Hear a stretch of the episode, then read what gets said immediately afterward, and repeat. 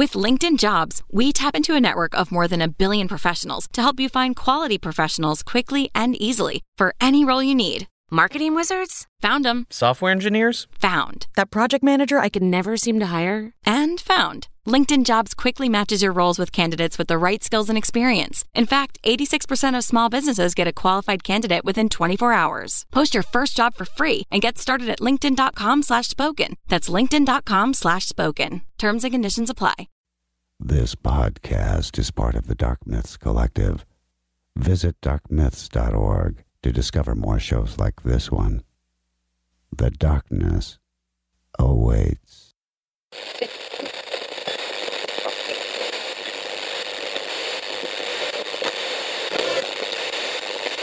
Good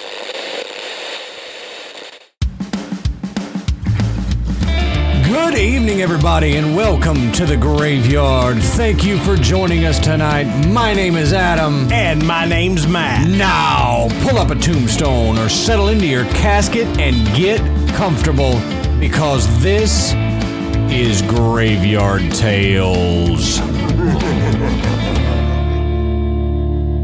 Well, hey, Matt, how's it going? I'm I'm good. Good. Man, I, I just belched into the mic, but the I think the music covered it up. It covered it. Oh, I was like, couldn't believe that. I was like, I was like, oh my god. Don't worry, I'll hear it in editing. We'll cut it out. so, guys, if y'all, uh, when y'all are listening to this, um, Ashley and I will be on the beach. We're recording this a little early, so uh, I'll be waving at you guys from the beach as this drops. Yeah. So, Like he's in a parade, yeah, and I'll be walking by ri- riding a dolphin. with my with my little floaties on. Um, but seriously, we wanted to first off thank you guys so much for your support, and we don't say it enough, and I don't think we can say it enough that just how much it means to us to have you guys supporting us and listening every week. And you know, it, it really gives us the motivation to keep doing this, and we enjoy it and it just makes it even better that y'all enjoy it too. Right. And, you know, Adam and I have talked about this a couple of times over the last few weeks. Um, and, and I know I may not be as active in there. Um, but, and we mention it at the end of each show, but our Facebook group is phenomenal.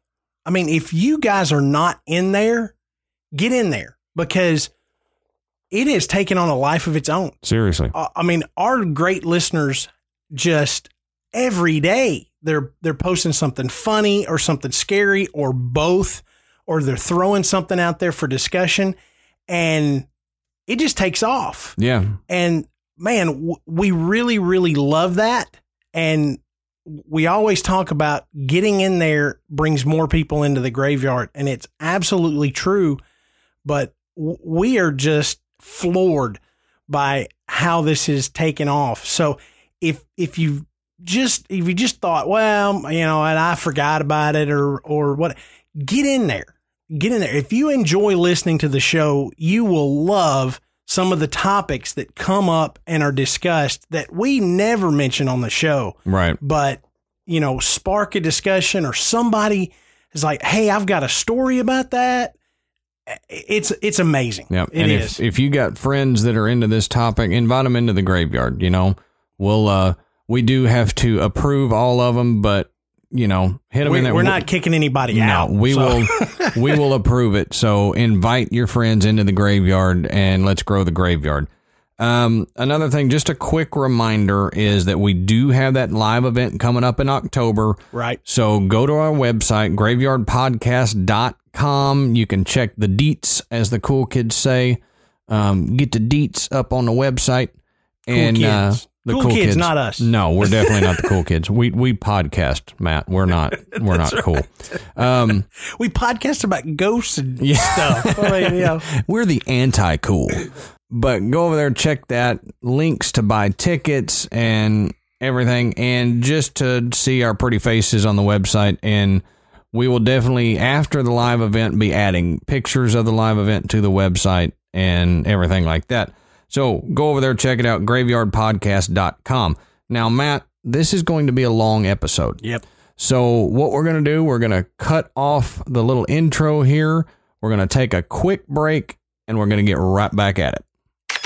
How far are you willing to go to save your child from being consumed by a sickening evil? Devil Eye is a new thriller where a young mother dares the unthinkable to save her daughter from a cruel, not so imaginary friend that lurks in their home.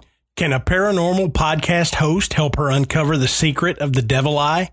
This suspenseful tale will take you to the crossroads of insanity and the supernatural, where love and death collide. Devil Eye by Anthony S. Ward and S.J.D. Connell. Buy it now on Amazon or at devil-eye.com. That's devil-eye.com. All right, Matt, we're back. Now, what are we talking about in this long episode tonight? This long episode. Well, you should sit back, turn off the lights, put on some headphones, and listen to this because we're going to scare the crap out of you tonight. At least we're hoping. We're talking about poltergeists, Yes, sir. not the not the movie. No. No. Which, I mean, it was a good movie. It's a good movie.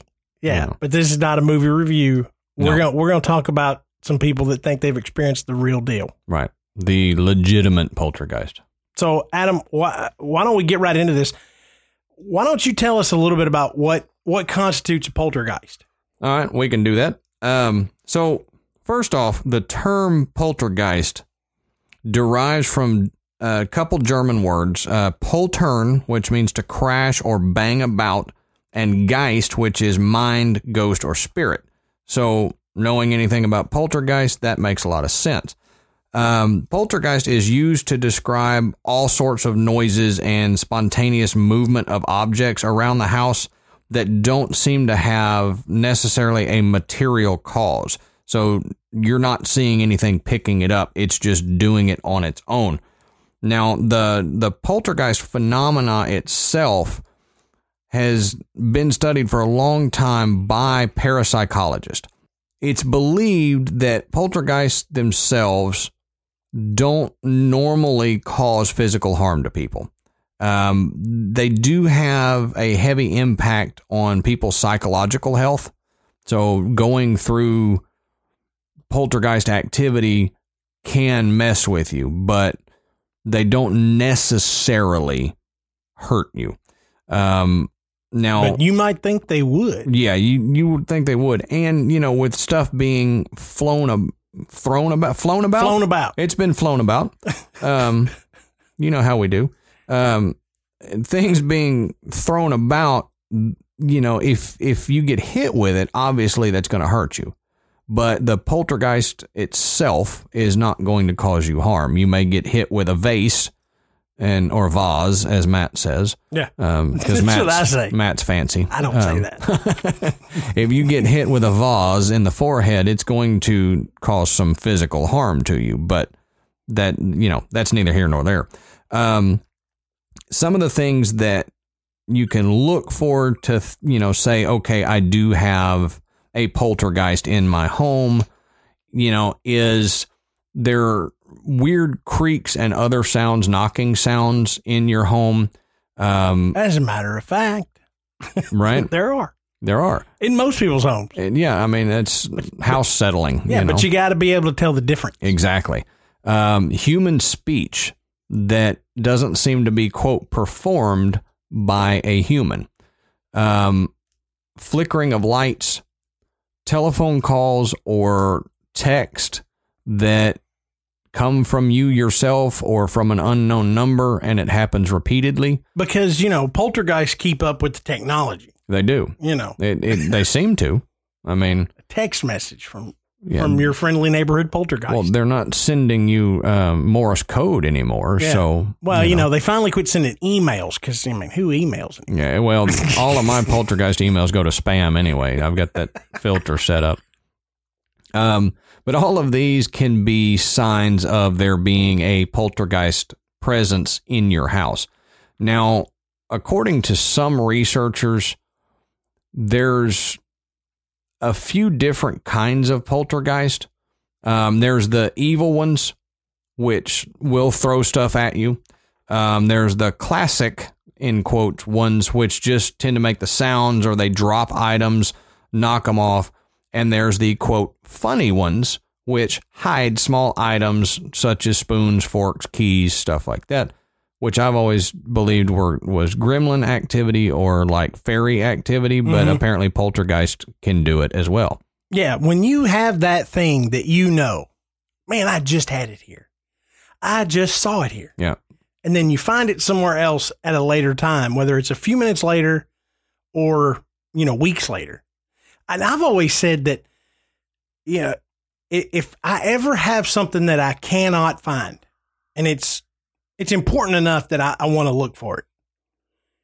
When I finally give up and go, all right, I'm, I'm going to have to buy another one to replace it hmm either right before I buy it or right after I buy it, I'll find the other one, Right. and then I then I'll have two. And I and I've I used to always say, well, it it finally took me seriously and it came back. Yeah. You know, it's like we had a refrigerator that the ice maker didn't work, hmm and then the day we bought the new refrigerator, the ice maker started working Sure. because it's like, oh crap, Yeah. I'm getting replaced. they're gonna do me in, right. Right.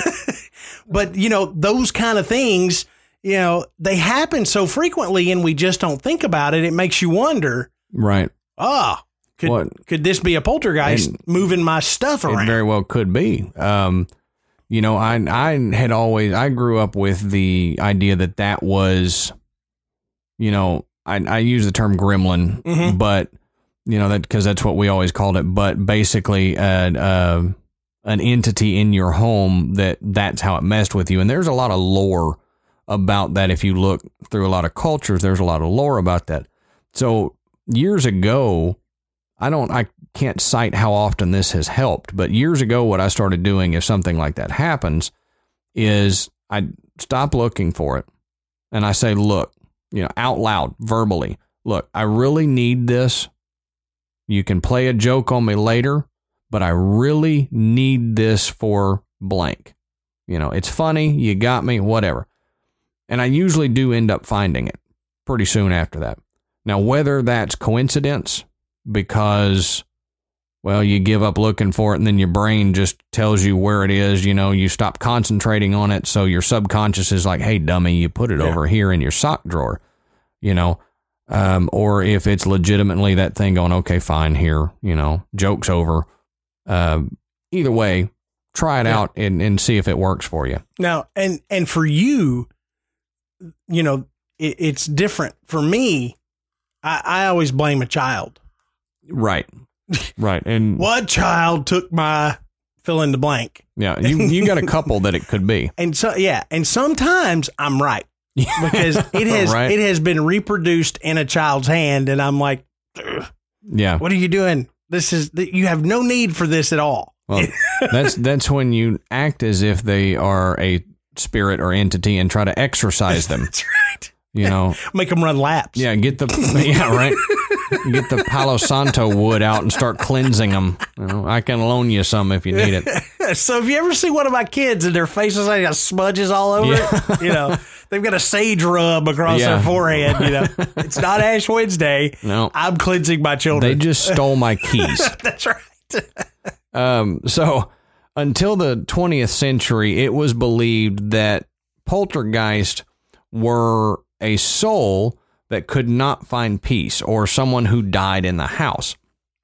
However, Frederick W. Myers, who was one of the first investigators of poltergeist, stated that the poltergeist has no relation to spirits and ghosts and is a completely independent phenomena.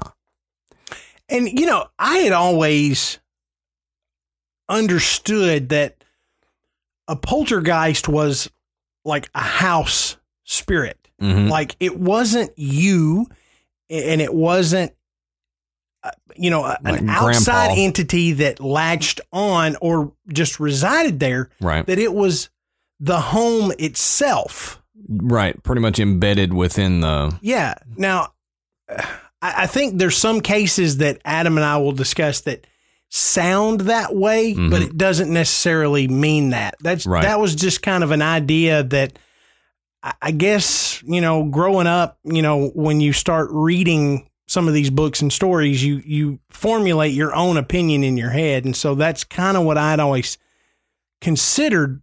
But when when we were researching this, it- it's it is not that case. There's so many different hauntings that can fall under a poltergeist right realm. right and my my theory or outlook my paradigm on poltergeist poltergeist paradise that's going to be my new band name. I'm going to start a new band and it's going to be the poltergeist paradigm. Yeah, and i'm going to give ghosts like a it. run for their money I like you it. know. Um, but my paradigm has shifted a little bit after this research as to what a poltergeist actually is. Um, and so we're we're going to get into the theories all the different theories that people have and see what what makes sense to you because there's a lot of these um, now as we just said frederick myers stated that it was something totally outside the realm of spirits and ghosts. So, what would that be? Well, one of the theories is recurrent spontaneous psychokinesis or RSPK.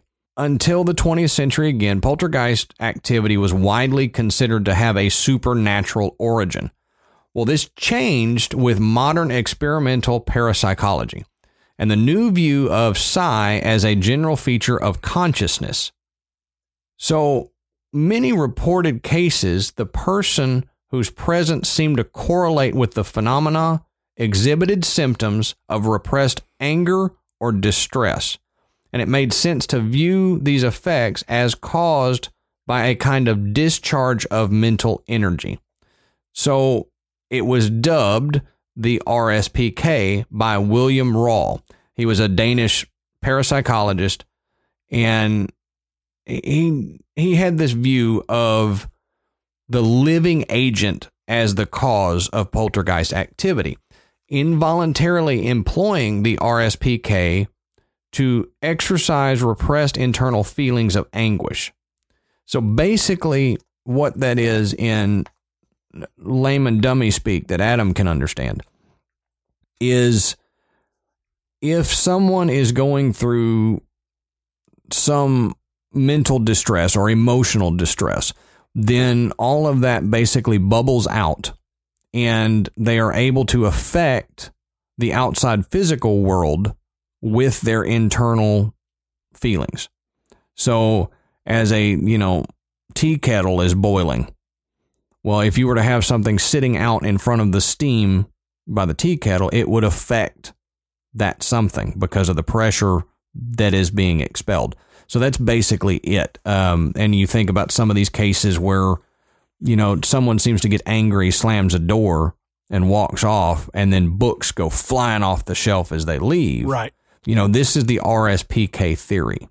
And and you you've seen movies where this has been the case, Mm-hmm. where there's a person that is showing signs of telekinesis and they get angry and something happens, you know, something flies across the room, you know, doors shut, eh, but they don't they don't control it. Right. Right. And so the idea behind this is that n- not only is that happening and you don't control it, you don't even realize that you're the one that's doing it. Right, right. It's it's completely involuntary, as Matt said. It just it kind of seems like it's a, a an entity all its own when really it's not. Yeah. Um, now, Piero Brovetto and his colleague Vera Maxia wanted to explain the origin of poltergeist phenomena. And they characterized this simply by objects flying around the room of their own accord. Now, they said puberty is a modification of a child's body which involves various organs, chiefly the brain. So that leads us into the next theory, which is teenage telekinesis. If you needed another reason to hate your teenager, I'm about to give it to you. it's no longer teenage angst, right, teenage telekinesis. right. And that's a whole nother song for that, uh, the Poltergeist Paradigm Band. um, So Brovetto and Maxia hypothesize that the changes in the brain that occur at puberty involve fluctuations in electron activity that in rare cases can create disturbances up to a few meters around the outside of the brain. So they say that these disturbances would be similar in character to the quantum mechanical fluctuations that physicists believe occur in the vacuum, in which virtual particle and antiparticle pairs pop up for a fleeting moment before they annihilate each other and disappear again. Brovetto and Maxia believe that the extra fluctuations triggered by the pubescent brain would substantially enhance the presence of these virtual particles surrounding the person.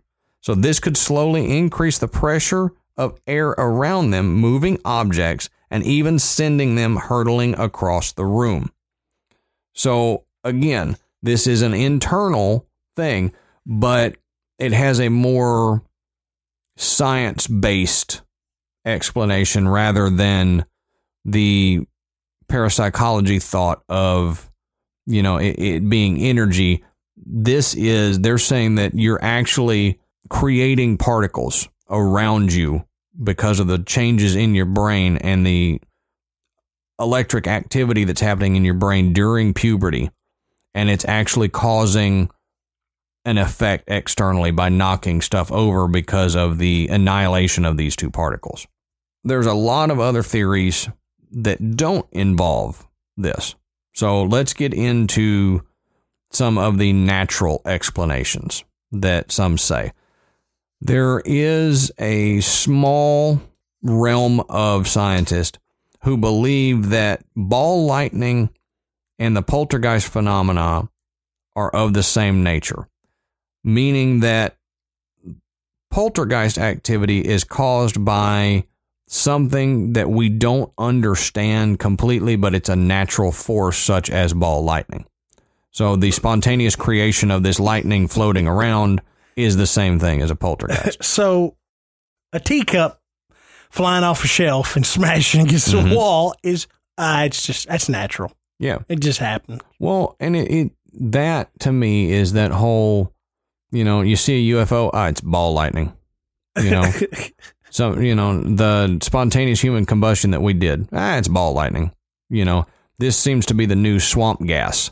Yeah. Well, I, you know, I, I sometimes I look at these ideas and I'm like, yeah, okay, you know, I could, you know, I can buy into this. It's a theory. I mean, there's, you know, very little evidence that this is actually what happens, but when I hear this, I I almost think of this is science trying to explain something that we can't explain. Exactly. So let's make it fit Right. because we don't understand it. We we must come up with an explanation based on something that we do understand Mhm. or at least understand enough of. I mean, you know, you, you, you consider some of the ideas that um, about atomic particles. You know, our understanding of that is fairly modern. Right. I mean, it's it. it- You know, a, atomic understanding is within the last hundred years, and a lot of the stuff that has gone on has gone on for centuries, and we try to pigeonhole a lot of these things into well, we don't understand this.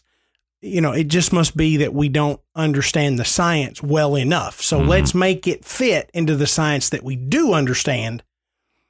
And, and I feel like I'm kind of rambling, but Well, does, am I making sense yeah, to you? it- it- it's- am I making sense to the listeners? Yeah.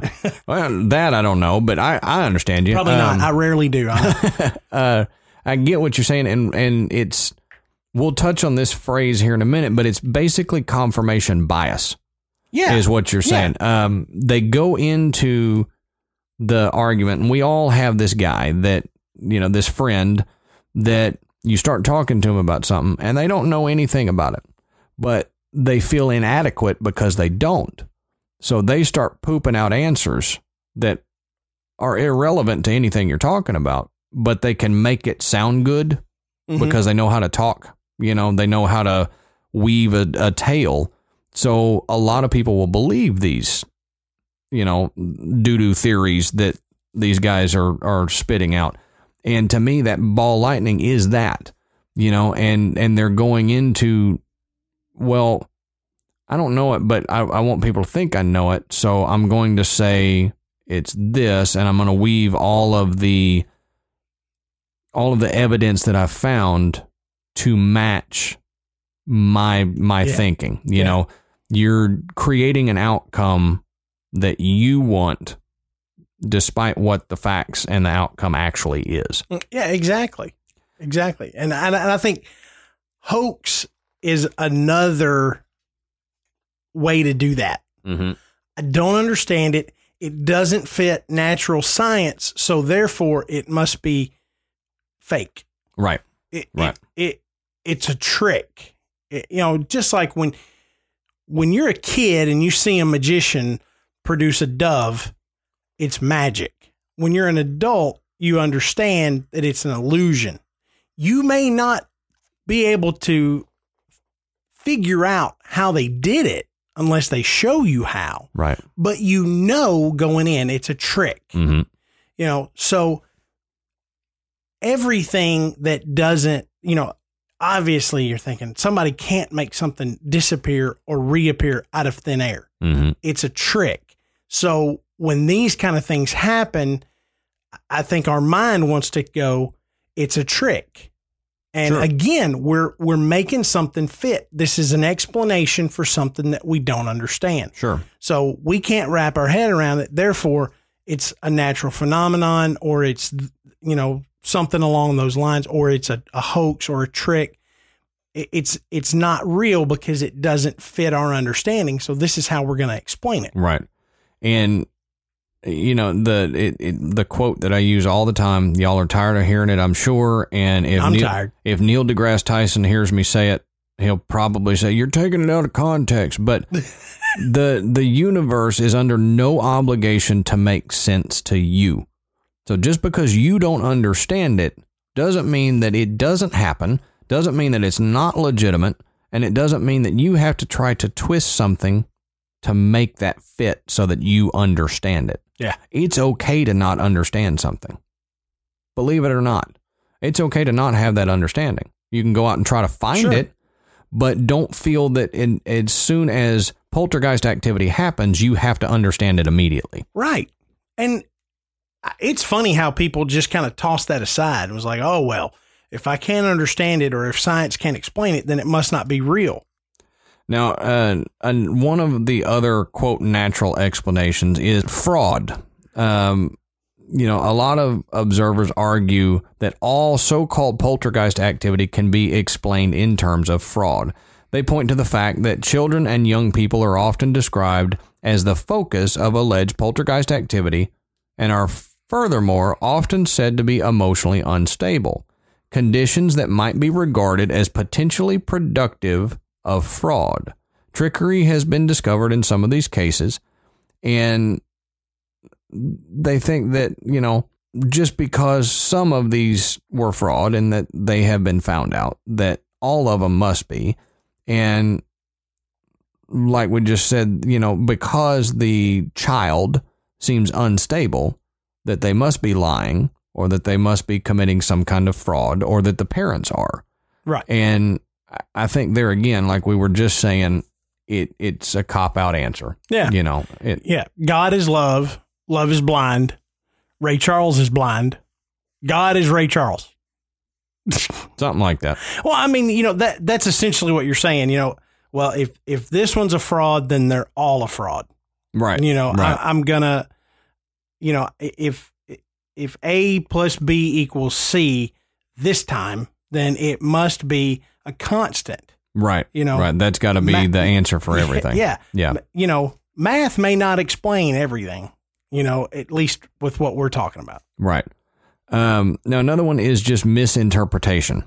So they said numerous experience have, experiments have confirmed that eyewitness testimony can be unreliable and that observers often see what they expect to see. However, sound anecdotal evidence may seem It must be verified before being used to support generalized conclusions.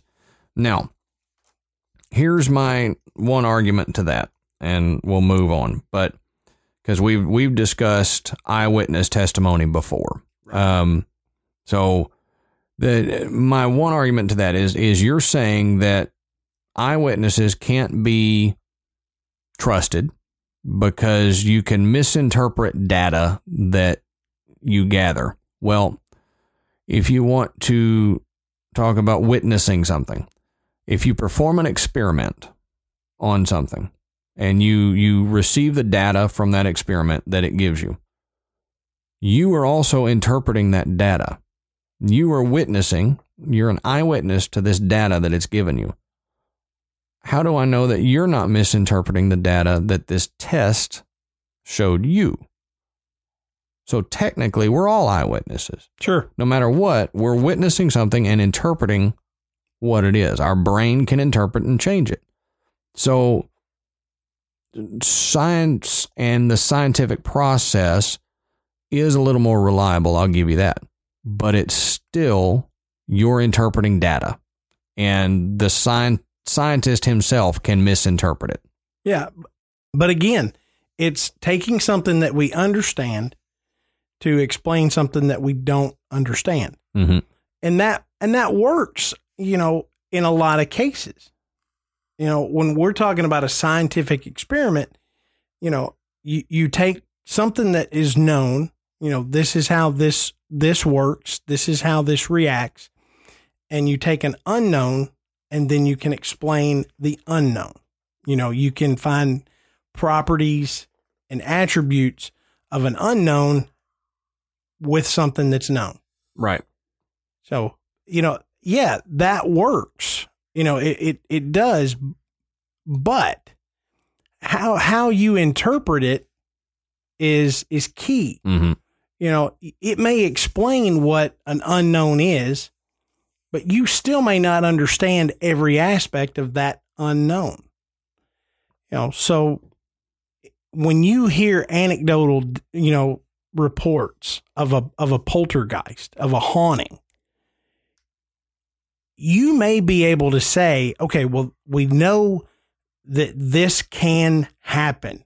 We have we have documented evidence of you know houses settling and causing um, you know violent shaking or objects to fall off of shelves or even things to you know to move. You know if if your foundation shifts and furniture slides across the floor you know sure you, it, it would it would freak you out. Mm-hmm. but there is an explanation for why it happened you may not know that Right. but yet you've witnessed it. So again, it's how you interpret it. Mhm. If I see that happen and I'm I'm somewhere that I I'm well, I don't know the history of this house. You know, I don't know how old it is. I don't know what the foundation structure is like. And I see a chair slide a few inches across the floor and nobody touched it. I'm thinking, whoa, that was weird. What what could have caused that? Well, I'm I'm no I'm not an architect or an engineer or anything like that. I, I may. I, I could go down there and look at the foundation and be like, I don't see nothing down here. Somebody else may be able to interpret it as, well, I, I see evidence that there's been a, a physical change and that could have been what caused it. Mm-hmm. You know, they're going to interpret it differently than me. Right. Sure. Um, now another one is natural physical phenomena. And it's been suggested that underground seismic forces or vibrations caused by sudden subterranean water movements could, in principle, account for typical poltergeist effects. Examples cited are paintings being removed and thrown from walls, small objects being displaced, and rapping sounds being heard throughout a building. Now, I get it. You know, um, there are, if you have seismic activity under a house, you know, earthquake, it's going to shake your house. But I think 90% of the time, it's not going to be isolated to that guitar hanging on the wall behind you. You know, if there's a seismic event under the house, water that moves and creates a void. So the rock, the bedrock shifts. It's not going to shift just that guitar hanging on the wall and pick it up and throw it off. You know, the whole side of the house is going to shake. Yeah. So in some of the cases that we've read where a room will shake, a poltergeist will cause a room to shake, or every object in the the room goes and shakes for a minute. I'll give you that. It it could be seismic activity. You know, not a full blown earthquake, but something that happened directly under your house. But in the cases where one object moves or you see multiple books come off a shelf one after another after another and they're not like dominoes falling it's more like being pulled out i can't i can't see that being seismic activity Right. And you're going to hear this in some of the the accounts that we talk about objects being placed or staged. right Not not oh well this moved or this was left out or this is in a different location when it's actually placed in a specific manner. mm-hmm. You know, sometimes multiple objects and you're going to hear about that later where something is is put in a way that this is going to draw attention. Mm-hmm. You Right. know, that that's that's not seismic no activity. that's not going to be water movement underground that is you know opening a book to a certain page Yeah. you know But you know, water movement underground, as we've talked about in past episodes with haunted locations, can, you know, in theory, act as a magnet for this kind of energy. And it, it could very well, if we're if we're opening our minds enough to think, okay, a poltergeist is a real deal, then you know, underground activity, uh, an under you know, an underground spring, moving water you know, we've said before, acts like a battery mm-hmm. and it's feeding energy into whatever entity is there. That's why it's there. It needs that energy. right like uh the red boiling springs Mm-hmm. you know it, it, like we talked about first episode it, it it holds and amplifies the activity so sure you know if it is an external entity then you probably do have water there um now there's another approach to explain poltergeist phenomena that a man named George Owen looked into and it is the substantially extended or modified laws of physics. And he wrote a whole book about it and he divided them into multiple categories. So let let's touch on a few of these categories. The first one is action at a distance. And this theory suggests that a person at the center of poltergeist activity, the medium or the agent in quotes, reacts directly on an object to be moved without the existence of any intermediary field or mechanism that is in the intervening space. So, as Owen pointed out, this is logically equivalent to non localization effect, which is basically telepathy or clairvoyance. So, it's saying that someone is aware that they are moving the objects and they have that ability to move objects. And, you know, there's a lot of cases of people who can do that, spoon benders, yada, yada, Mhm. yada. Um, so that would be the action at a distance is that in one way, I guess you could consider this a fraud account because it's not an actual poltergeist. You've got somebody performing the act for you to get an outcome, but they're still doing some some form of I, I don't want to use the word magic, but it's a trick. right. Uh, but they themselves are the ones that I'm are Admiral Ackbar over here. It's a trick. It's a trick. um, they're the ones themselves that are causing that to happen. Um, there's an, another theory that he has called the higher space. And it's a theory that invokes the existence of an additional physical space lying outside the ordinary physical continuum, but accessible to some form of energy or matter. Action at a distance might only seem to be so. This is that a higher space exists like above our physical universe, and a lot of us can't access this, but something can and something lives in this higher space. So this this is a theory that goes to a lot of different topics or things that we have talked about and will be talking about in the future that basically the the multidimensional theory is that our dimension, our realm that we see is being acted acted upon by something outside of our realm. So it may be a physical being in its sense, you know, in its its own universe, but it can pass over into ours and move stuff around, mm-hmm. screw with you. Mm-hmm. Um, and you know, people have said that about aliens and everything else. So there, there's a higher, a higher field, you know. Yeah, I'm telling you, if you ever been screwed with, you, you're not worried about where it's coming from. No, it's just it's a, all these theories go out the window. Right. I mean, you're like, God dang, that plate just busted right there on the table. yeah. Yeah. I'm getting out of here. Um, another one is the field theory. And this one, to read what he has on it, would take us a long, long time. So I'll just yep. summarize it for you. This is basically the theory that we were talking about before, which say there's a magnetic field or something like that that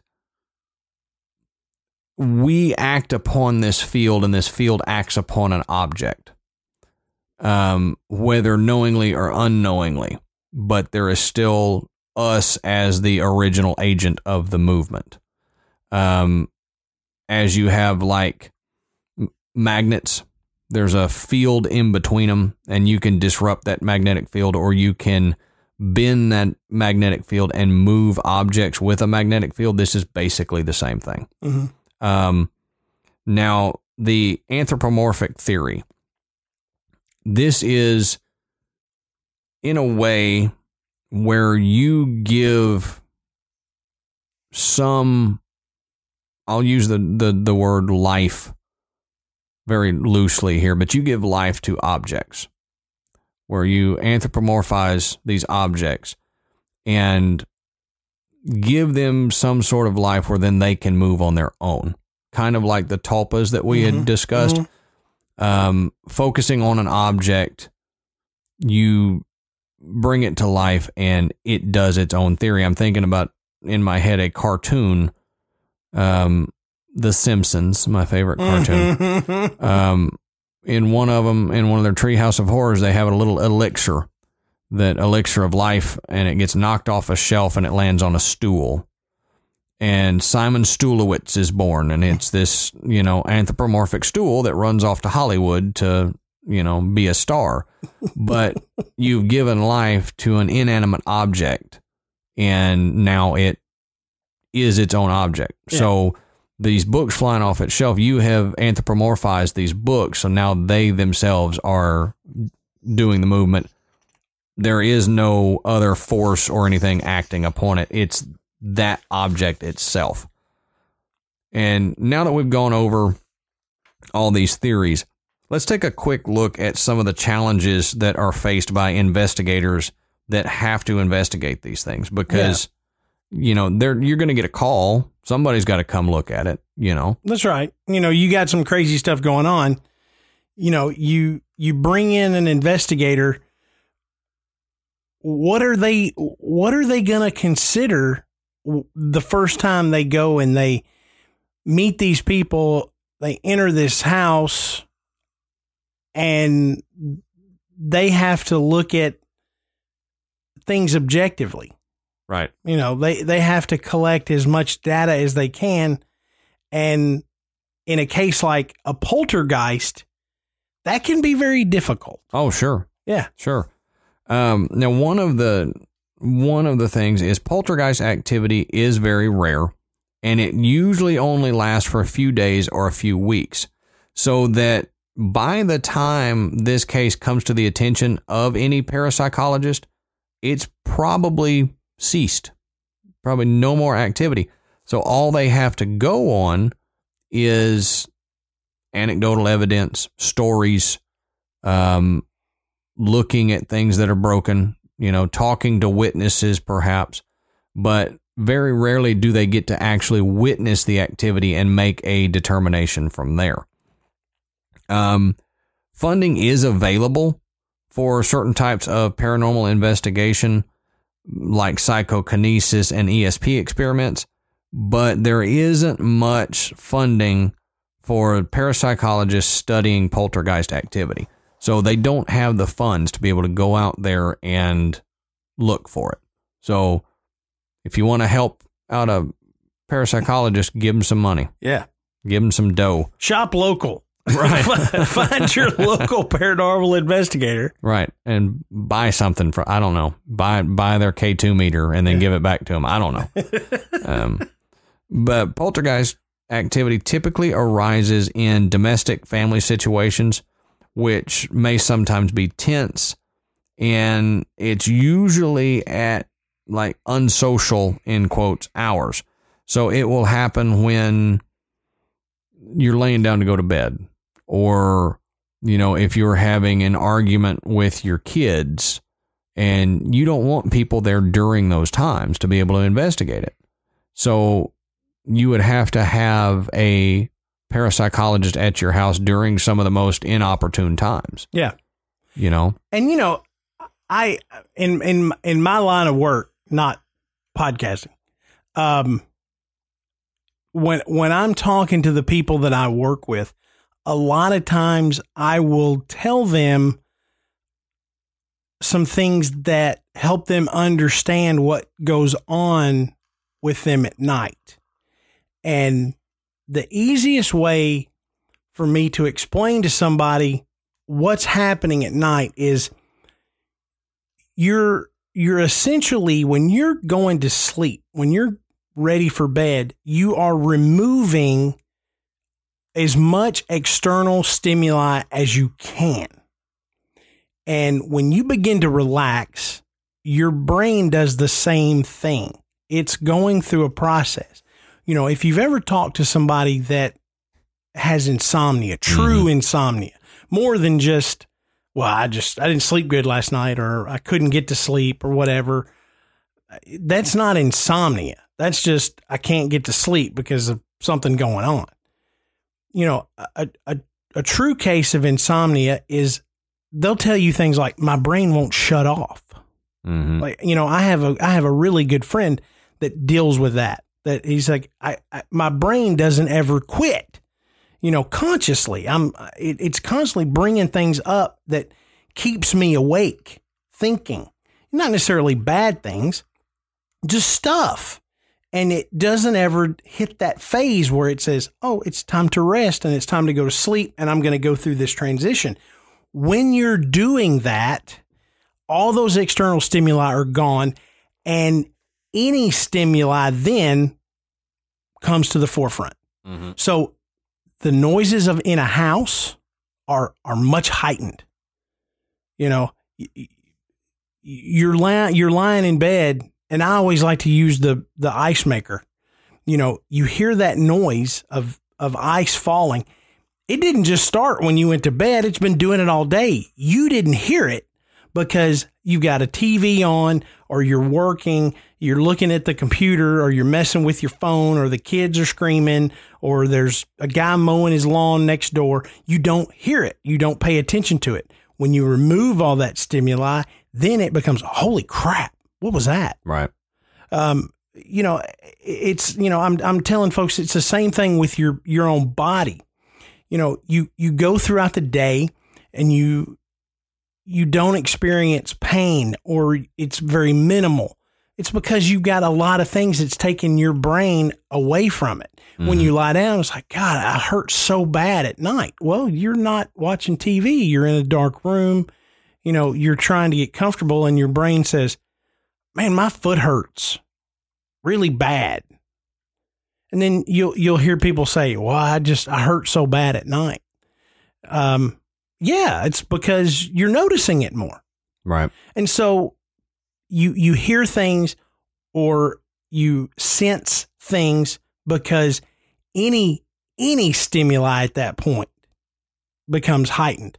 So that goes into the idea that this poltergeist activity occurs in non traditional social hours because you're much more aware of it. Right. You the the books themselves could be falling in the next room. You just wouldn't know it Right. until you're laying down to go to bed. Mm-hmm. Um, another thing that they run into is that the experienced parapsychologist may find themselves competing with local amateurs who have heard about the case either from local media or whatever, and they tried to initiate their own research.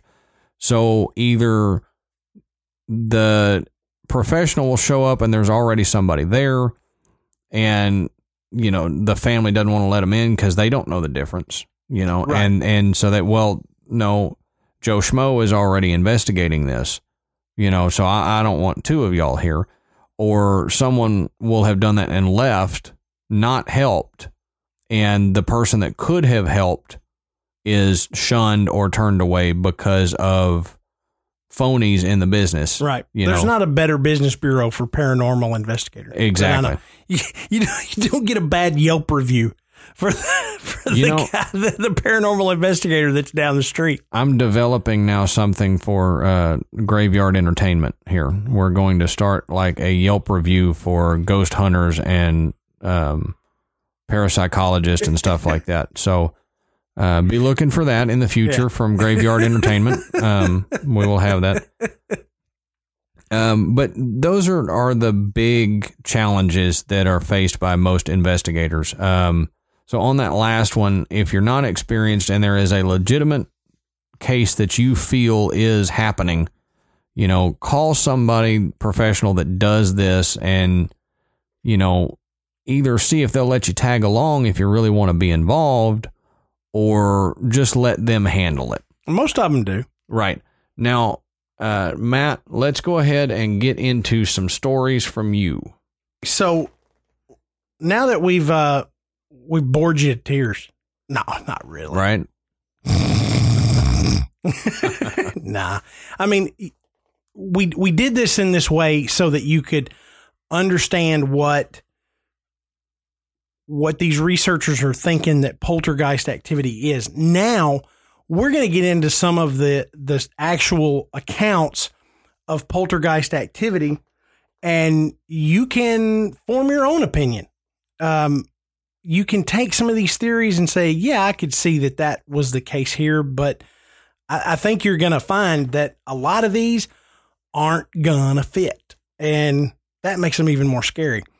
So, looking at poltergeist cases, the the earliest known poltergeist case uh, occurred in 94 AD. It was an exorcism witnessed by Flavius Josephus. Now, according to the PK Zone, a cross cultural review of psychokinesis by Pamela Rae Heath, Jewish, his, Jewish historian Flavius Josephus may have the claim for the first account of poltergeist activity ever recorded. Josephus reported on an exorcism performed in 94 AD in which an unclean spirit was being drawn out of an innocent individual. According to Josephus, after successful exorcism was performed by Eleazar, a bowl of water located across the room was overturned by unseen force.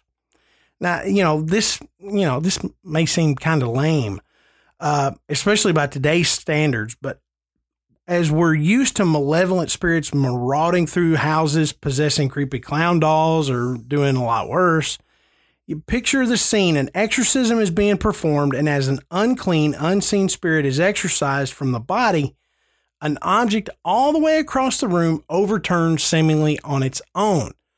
So, that idea that, you know, a spirit leaving the body has a, a, a physical effect on an object in the room, um, that's really what poltergeist activity is at its core. Right. You know, may not necessarily be leaving the body, but it's, you know, a spirit, an entity, an energy that is acting upon a physical object that can be, you know, witnessed. Right. Right. So, um, some of the, I, I- I went through and tried to find some of the most fantastical, some of the scariest, some of the most unusual documented poltergeist cases. And, and I've come up with some that are really, really interesting. Some have been heavily researched, some have not. Um, but they all have their own unique characteristics. And there's there's similarities and there's differences, but the the one thing I found with all of these cases is they're they're pretty scary. You know, especially if you were one of the individuals this was happening to. And we like those. We love those. So let's talk about the first one, the the Thornton Heath poltergeist.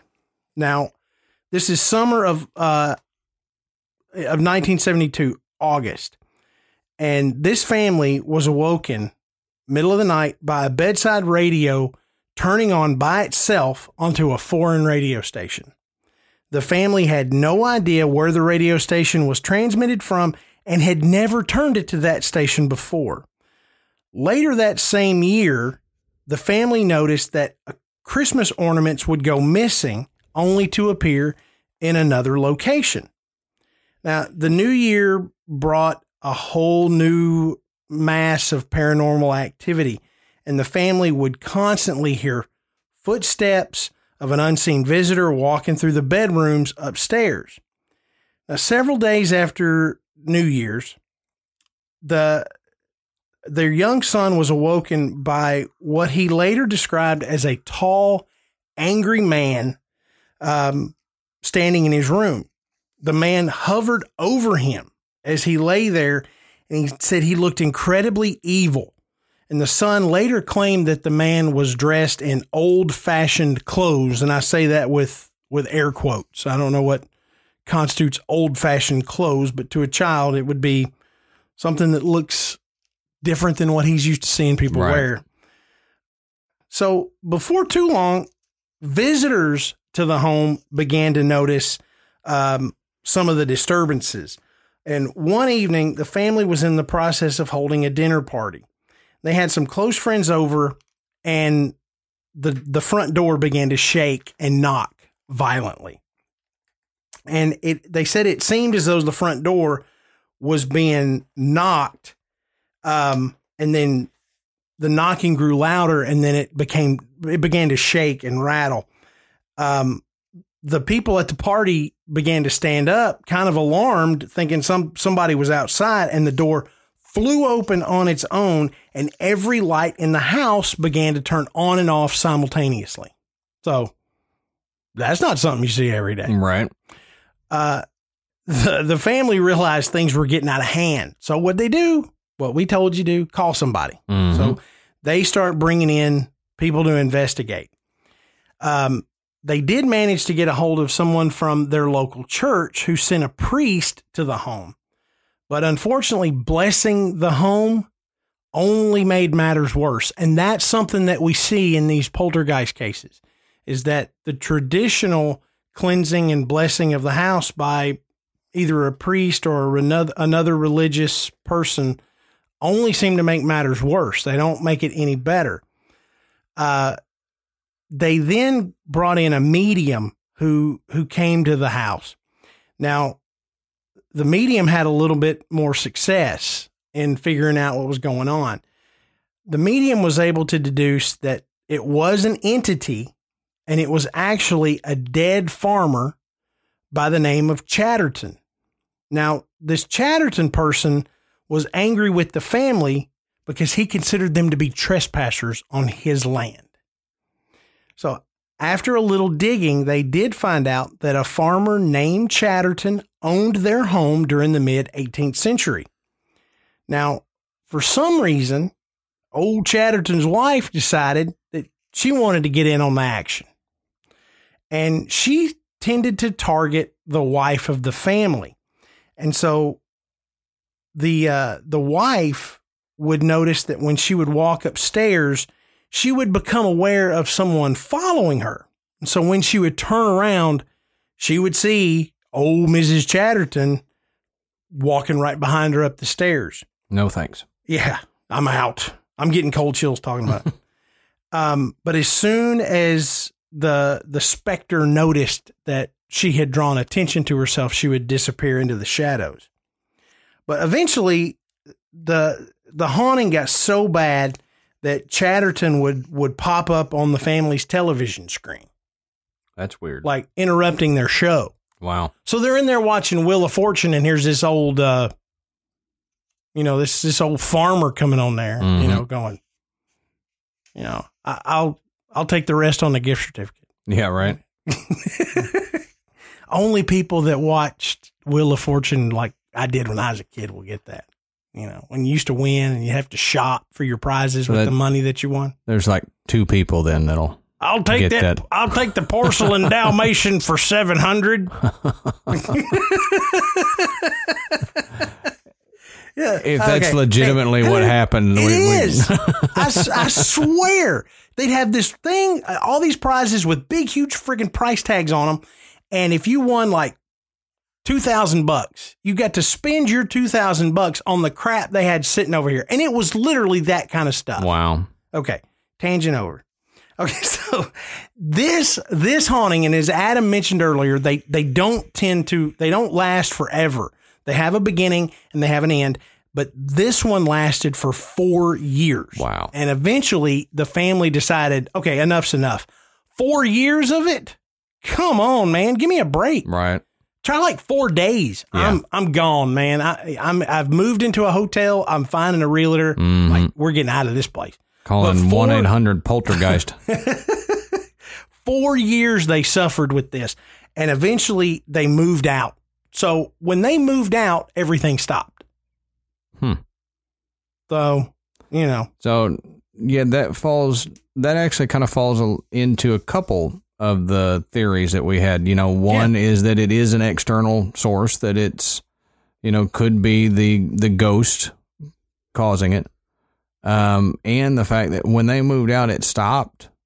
You know, it could have been something attached to one of the family members mhm. or it could have been just the way the family member reacted inside the house that caused this to manifest. yeah but you know and you'll see this as a common thread there's something about these particular hauntings that says we don't want you here Mm-hmm. for whatever reason it is we don't want you here and it and it's a it's a personalized you we don't want you here Right. because we'll see that other people will move into these homes and the activity isn't there. Yeah. So, as I said before, you know, I always had this idea that it, a poltergeist was something that, you know, was attached to a house.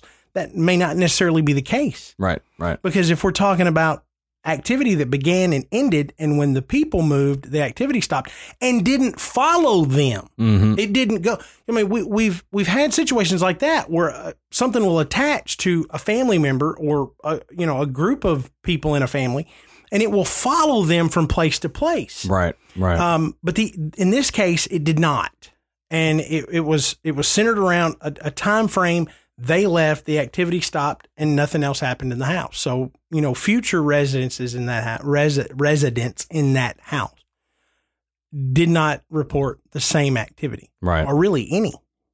So now this next one I I thought was pretty cool. This one is called the Mackenzie Poltergeist, and and the place where the Mackenzie Poltergeist is is a pretty haunted, creepy, freaking place anyway. Um, but at the Greyfriars Kirkyard in Edinburgh, Scotland, this place has a really deep, violent history, which just makes it ripe for hauntings. In 1679, King Charles II defied the 50 year old National Covenant, which was a signed pledge to keep Scotland a Presbyterian country by decreeing that all the Covenanters practice the new state religion. Now, the outrage that occurred with the king making this decree was tremendous. And he forcefully ended this standoff in a bloody battle called the Bothwell Brig. So the remaining Covenanters that survived this battle, they refused to swear allegiance to the king. They were imprisoned in Greyfriars Kirkyard, which is the cemetery outside the parish there. Right. Now, over the next few months, an estimated it's estimated that there were thousands of imprisoned Presbyterian Covenanters. They were subject to torture, exposure, starvation, and beheadings, all at the hands of Lord Advocate Sir George Mackenzie. Now, publicly, Mackenzie was considered a loving husband, a father, a scholar, and author. All the while, behind the scenes, he's tormenting and executing his prisoners in just horrifying manners. It's estimated that Mackenzie was responsible for the deaths of 18,000 of his countrymen. Good Lord. I mean, that Wow. takes some work. I mean, you got to be a bad dude to just be like, "Oh yeah, well let's let's let's cut this guy's legs off, and you know, we'll cut this one's arms off." That's not a hobby anymore. no, that- you're putting some effort into That's this. a full time second job. No kidding. So you can see that just whew, the the amount of anguish and bloodshed that went on in this small little area. It, it just it, it fuels the fire for something to happen. Well, yeah. Um, now, ironically, after his death, Mackenzie's death in 1691, he was entombed in the Black Mausoleum in Greyfriars Kirkyard, the same place that he did this to all these people. Seems fitting. Yeah. Yeah. It also seems like a there's some bad juju going to go on right there. And it did.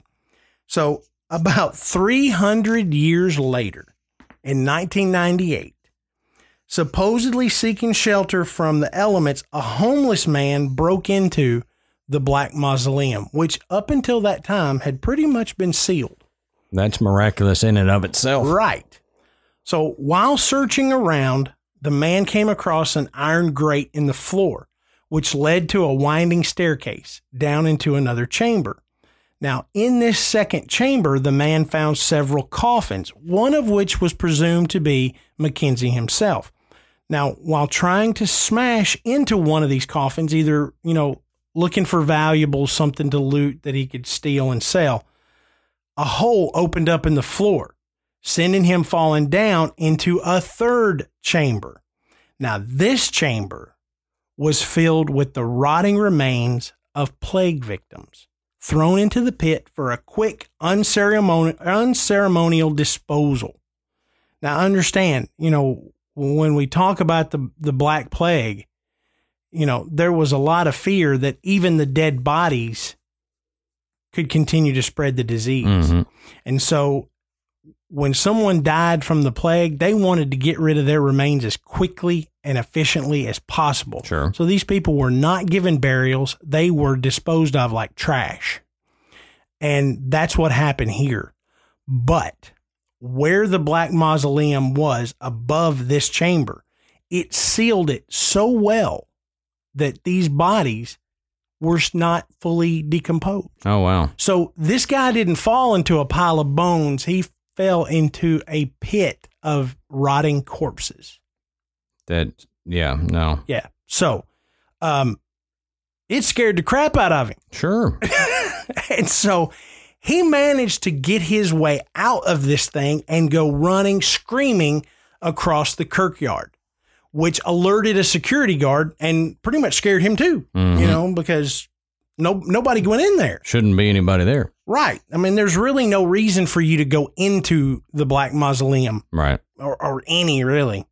Um, Yeah, Stay out of mausoleums, kids. yeah, that's that's a good rule of thumb. Yeah. You know, don't don't go in there. So it was believed. Oh, oh, and and and the the man that ran off screaming, they never heard from him again.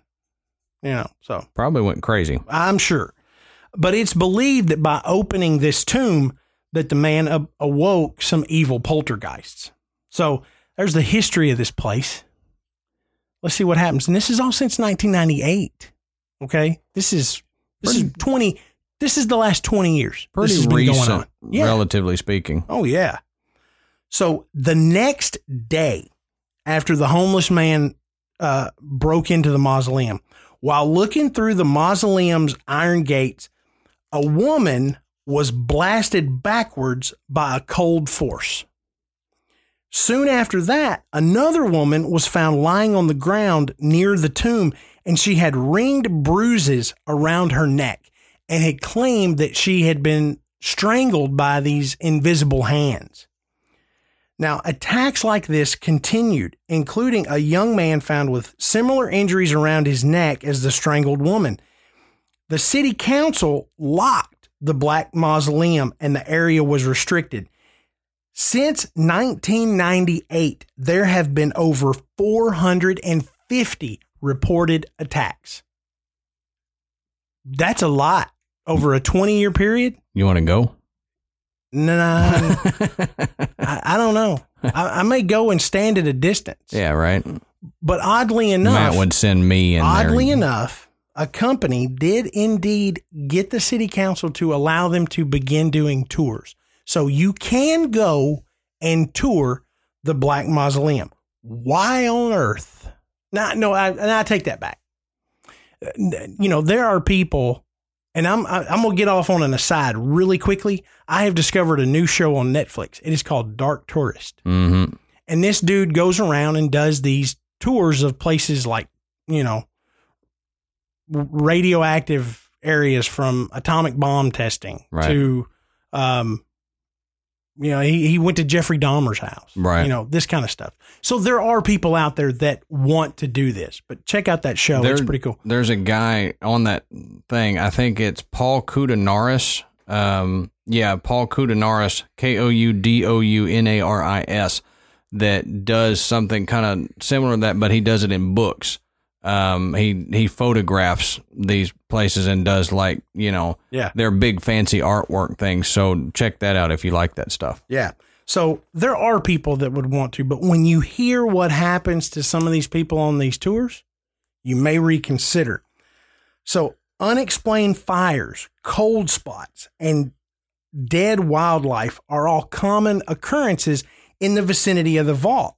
Now, people have reported having their hair pulled, the sensation of being punched or kicked. Some have experienced unusual bruises or scratches, and others reported nausea, numbness, even burns. Now they're paying for this. Right. We're going to go somewhere where this can happen. Uh, it's like those haunted houses you go to that Yeah. torture you. You know, people dig it. Our actors will not touch you or harm Yeah. you if you don't touch them. Right. No, wrong answer on this one. Yeah, right. You might as well have to sign a release Yeah. to They're- go on this. They're touching you. Yeah, they're going to touch you. You're going to see them. And the disturbances aren't always physical. You know, visitors who tour the vault have reported the the odor of smelling salts or the stench of sulfur. hmm Uh, unexplained laughter or growling has been heard coming from the area beneath the mausoleum, as well as knocking that begins from underneath the tomb only to grow louder and louder as it seems to go up the walls. This is on a tour, folks. This thing is not afraid of people and it's not shy. Right. It's making itself known and it's making itself known in a big, big way. Um, so, you, you know, when I, when I started really digging into this, I was like, holy crap, you know, this place is serious. Right. I mean, you, you take, you think you're going on some little ghost tour and they're going to tell you some scary stories. You can go home and tell your family. You may go home and go, look at my neck. Right. Right. I had a ghost try to choke me. Best ghost tour ever. I, yeah, I got a broken arm.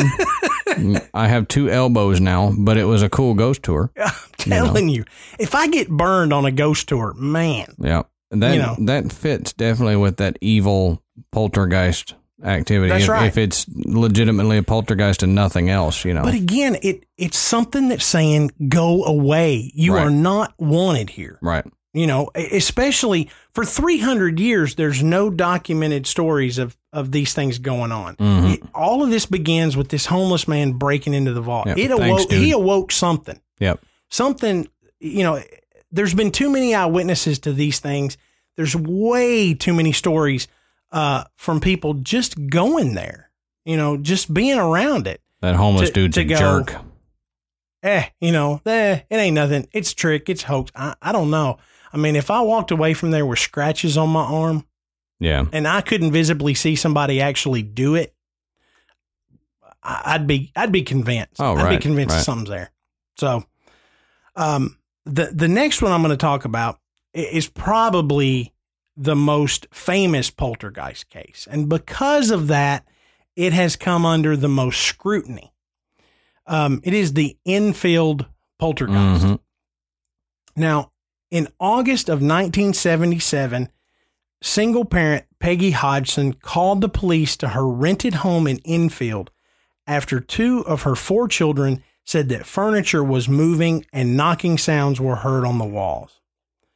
The children included Margaret, age 14, and Janet, age 11. A police constable said that she saw a chair wobble and slide. Later, she claimed that she uh, also heard disembodied voices, loud noises, thrown rocks and toys, overturned chairs, and children levitating. Now, over a period of 18 months, again, there's a beginning and an end, more than 30 people, including neighbors, psychic researchers, and journalists, said they saw heavy furniture moving of its own accord objects being thrown across the room, and the daughter seeming to levitate several feet off the ground. Many also heard and recorded unexplained knocking noises and a gruff voice. Now, there is a video that's out of one of the re- it's uh, it's not really a video. It's a recording, but it's on YouTube, so it's it's a still picture, but you hear the audio.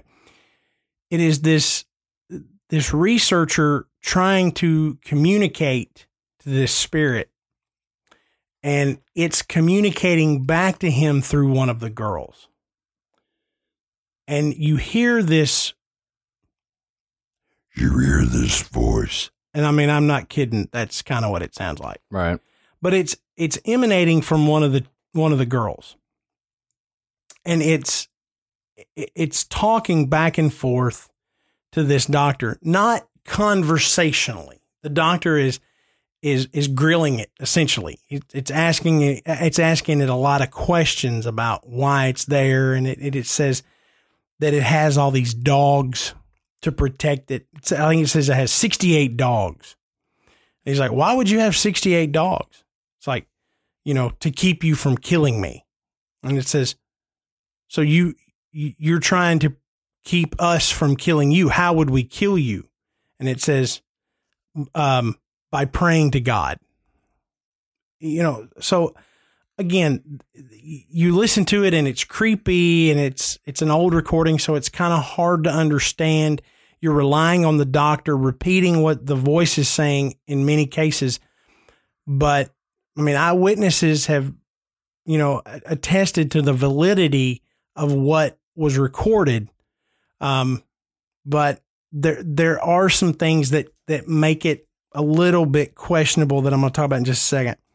Um, the activity in the house it, it attracted a lot of attention from the press, and the story was covered in British newspapers such as the Daily Mail, the Daily Mirror, and until the reports just came to an end in 1979. So, due to the attention that the story attracted, multiple paranormal investigators visited the home during the two year period. Now, many claim that some type of entity was indeed to blame. However, researchers seem to believe that the Enfield poltergeist was nothing more than an elaborate prank played by the two girls. So, the the the voice doesn't sound like that it's something that a, a young teenage girl could could reproduce Right. you know um, could could they have done something you know with technology available in 1977 probably Yeah, maybe It's- so. it's unlikely at the ages of 14 and 11 that Mhm. they would have had access to um to something that could have altered their voice in such a manner. Yeah. Um, but it's possible, and it's possible that everybody that was involved in that was in on it. Yep. That's true you too. know, and so they had a, they had help. Um, but it, you know, it, it is still out there, and it, and it's worth a listen. Now, on several occasions, the girls were noted making comments that they were playing a trick, you know, but they would recant these statements later. You know, there there there is some some documentation that says you know one of them would would make a comment about something not being real and the other one would look at him harshly or say shut up you know like hey you're giving it away Right, you're telling too much um i see that with my kids you know Mhm. One of them is spinning some big yarn and, and then you know is letting on that they're they're just full of baloney and then the other one's like stop you know poking them Mhm. you know shut up Like kicking know. them under the table. yeah. So, you know, I think a lot of that though is just it's young kids, Oh, sure. you know. We got some attention because of what was going on, so we're going to elaborate on it. We're, Yeah, right. We're going to, you know, really play this up. Right. Um and so at the end of all of this, the the girls have said that yes, some of the things that happened were them just playing along. hmm You know, thinking uh, this will be funny if like there was a researcher who had a tape recorder and the tape recorder went missing. And one of the girls later confessed to taking the tape recorder and moving it and then putting it somewhere else just to heighten the story. However, they do say that the majority of what happened during this two year period was legit, that it really did happen. And they just kind of got caught up in all the attention. Perpetuated And it. yeah, they, you know, they just, they really played it up. So, Mhm. you know, if a, if a cup smashed on the floor without anybody touching it, all of a sudden it was the whole cabinet. Right. Right. Right. You know, it, it it was much bigger than it really was, but something did actually happen that they couldn't explain. Now, the there are photographs. There are lots of photographs from the Enfield poltergeist case, and one of the most famous ones is of the girls levitating off the ground. Now, I've looked at these pictures, and it it does look like what they have tried to explain it that they used a still camera with a timer Mhm. that snapped a photo every 15 seconds and that this was nothing more than the girls getting a photo snapped after bouncing off of the bed right. which gives the appearance that they're levitating and in one of the photos you can see the girl's hair looks exactly that so Mhm. it's not levitating per se it's either I'm I jumped or bounced up into the air and my hair is kind of flying right. or I'm thrown hmm so, you know, take that for what you will. It, it's you know it's compelling, but they they've really tried to Yeah. explain it away. I've seen that this- those pictures and they are Yeah. questionable Yeah. because they're stills. right. You know, it, it's You know, hard to we're not- we're not legitimize a still. Yeah, we're not seeing video of a of a teenage girl floating. hmm Which you know, if if somebody tells me. I I saw this girl levitate. That's what I'm going to think in my head. Right, That's what. I want to see. I don't want to see this sprawled out thing like she's doing some kind of gymnastics move, hmm which one of the girls was. See, there you go. So, um, you know, it's a possibility. Um, but even though most of the events in the Enfield poltergeist are speculatory, it's widely believed by researchers to have been a complete hoax. Um, and the movie The Conjuring 2 is loosely based on this case right. you know so um it, it, there there are books multiple books written about the Enfield poltergeist and there's a lot of web articles like i said there's videos you know if you want to look into some of the stuff that adam and i have researched this is a good one to start um, just because there's so much information about it if we wanted to we could do an entire episode just about this case Right. um, but you know, with everything that happened in it and it coming out to where it really leans toward it's not exactly real. that it's played up a lot. There may have been something or some things that were very strange and unexplained, but the majority of it was overactive imagination, embellishment. and and enjoying the attention. Right. So And kids are known to do that. that's right. That's right. So, so again, you know, we're, we're seeing a lot of of commonality here. You know, this one was not as violent, um, but it was very active. If if you're buying in that this was legit. Mhm. So, let's talk about one that really creeps me out. Um, now, now this one there there's a lot to this one and a lot of paranormal researchers when when these folks reached out refused to even meet with them because they immediately played it off as a hoax Right. they said there's no way that this is going on and we're not even going to waste our time but there is some things that lend to the validity of what this family says happened in their house um, this this story has become known as the South Shields poltergeist. Now, in the winter of 2005, a young couple that are typically called Mark and and either Marianne or Mariana, um, because they wanted to remain anonymous. So their their real names have not been reveal, revealed about this case. That to me lends some validity Sure. validity. It's getting late, and, and I it's can't getting talk. real late. My tongue's getting tired. Um, validity to their claims. Um, but we're calling we're going to call them Mark and and Mariana, and their three year old son Robert. They lived in a in a relatively peaceful neighborhood, had a pretty peaceful life, in a little terraced house in the coastal town of South Shields in northeast England. Now, in December of 2005, the family began to experience a series of steadily escalating paranormal phenomenon that they were unable to explain. Now, it started simply enough with things like doors suddenly opening or closing on their own when no one was touching them, or strange sounds coming from the walls. After that, furniture and other objects began, began to move around on their own, such as chairs found stacked on top of each other upon a table in the bedroom, and a large heavy chest of drawers moved from one bedroom to another. Now, there's only three people in this house, and one of them's a child. hmm Okay. So if if I didn't do it, and if you didn't do it, we know this kid didn't do it. Yeah. How Junior did this, sure didn't. How did this big old thing get from that bedroom to that bedroom? I needed that poltergeist a week ago. That's right.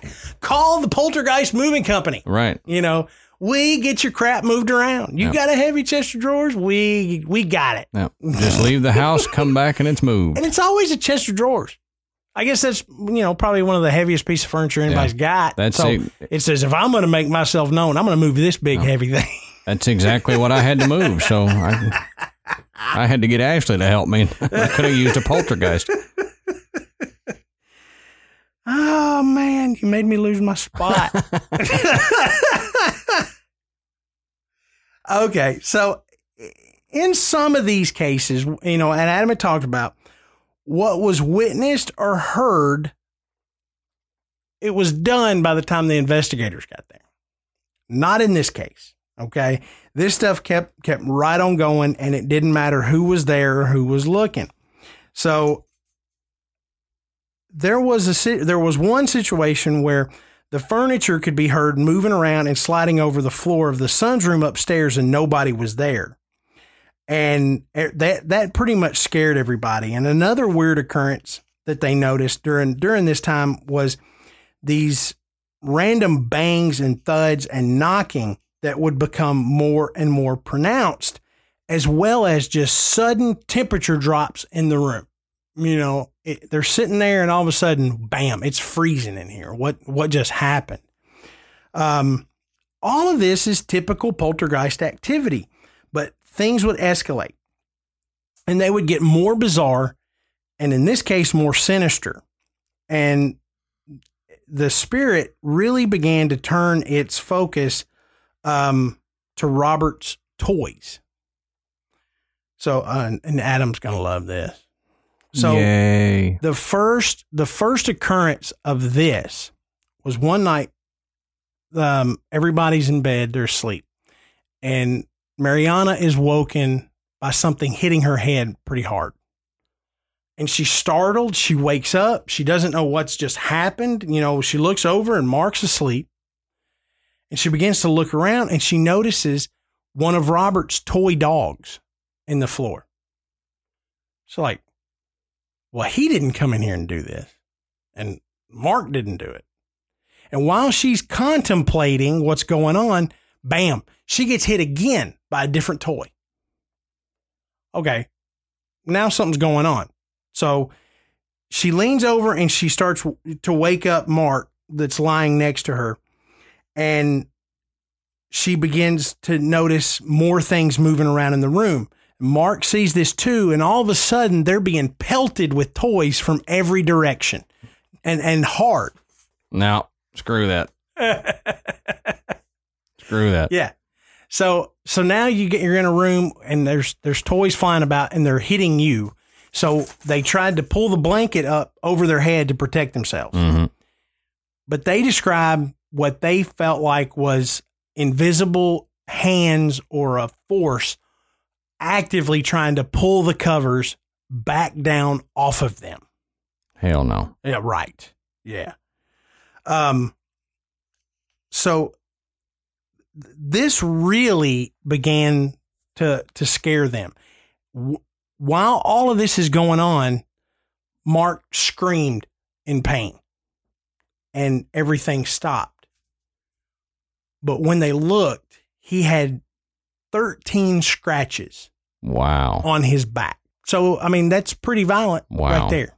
Yeah, 13 scratches. You don't ever, I mean, when people get scratches, it's two, three, you know, four maybe if it's Yeah. the full hand.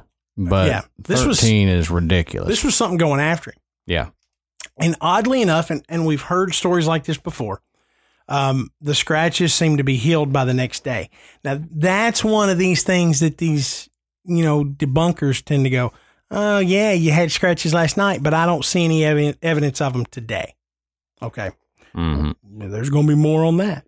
All of this happens, and these two folks are completely terrified. So the entity began to become obsessed with really trying to scare and panic them. So one time the family found their son's rocking horse, like I said, it liked the toys, hanging by its reins from the the opening for a, a ceiling loft, you know, like an attic door. And, Right. and now there's a, a wooden rocking horse hanging up there. And again, this situation, if I didn't do it and you didn't do it, we know that this kid didn't do it. How'd it get up there? hmm Okay. And you remember I mentioned something about objects being staged at the beginning of the episode? Right. Okay, so they come home one day and they find one of Robert's toy bunnies sitting positioned at the top of the stairs holding a box cutter. Hmm. So that's not a random thing. That's not an object moved from one place to another. Mm-mm. You know, uh, the bunny and the box cutter were probably not stored in the same place. Probably not. I I mean, I don't I don't keep my box cutters with my bunny toys. No. I So, mean, it, you'll you hurt might. yourself, you know. Uh, I just have bunny toys with box cutters. So, yeah. so this this looks like something that was deliberately done to frighten them. hmm You know, I mean, it would frighten me. Sure. Um, so they couldn't figure out who was placing these toys in such a way that was obviously staged to frighten them. Toys would roll across the floor on their own without warning, and they would make noises. Like a toy that wasn't supposed to make noises would have these eerie moaning or creaking or groaning noises coming from it. And electronic toys, of course, would turn on by themselves. And another weird occurrence that was described is a sink in the bathroom allegedly starting to fill up with blood to the point of nearly overflowing and then vanished. So, one habit that this particular poltergeist had was leaving threatening messages on the son's magnetic doodle board. Hmm. So these messages were typically ominous and aggressive and were peppered with profanity, which I won't use here. But they're saying things like, You're dead, just go now, RIP, and go, you know, foul language. Right. So Go fornicate with yourself. essentially and sometimes they were they were paired with you know really strange shapes and symbols scrawled next to them now these messages would eventually progress from the board to emails and then to text messages and mariana would receive text messages on her phone which were typically death threats or promises of violence such as you know i will get you die now uh, one message says, going to die today, going to get you. And another read, I can get you when you awake, and I'll come for you when you asleep. So, you know, and poltergeists are, are they're not, you know, they're they're not English teachers. Right. You know, they don't use correct grammar. they don't have a firm grasp of grammar. But if uh if you read any of my kids' text message, they don't either. Right. I can't. I, I'm constantly going. What does that mean? You know. Oh, um, uh, okay. You know, y'all. LMAO. They all. They all talking. ROTFL. They all talking code now. Um, but none of the messages could be tracked um to a specific email account, and some reports say they were coming from nowhere. Others say that they were actually coming from their home phone when nobody was there. So how does a home phone send a text message? That's Right. another thing. That's a cool trick, you know. Not only have they learned how to text, but they can text from a landline. They're updating technology. Um, but but Mariana said her cell would just constantly receive calls, one after another, from the home phone number when she knew nobody was there. So one of these incidents re- revolved around their son, Robert. It said one time the couple found their son in another room on the floor, tightly cocooned in his blanket, with a plastic table perched on top of him, almost as if it had been balanced there.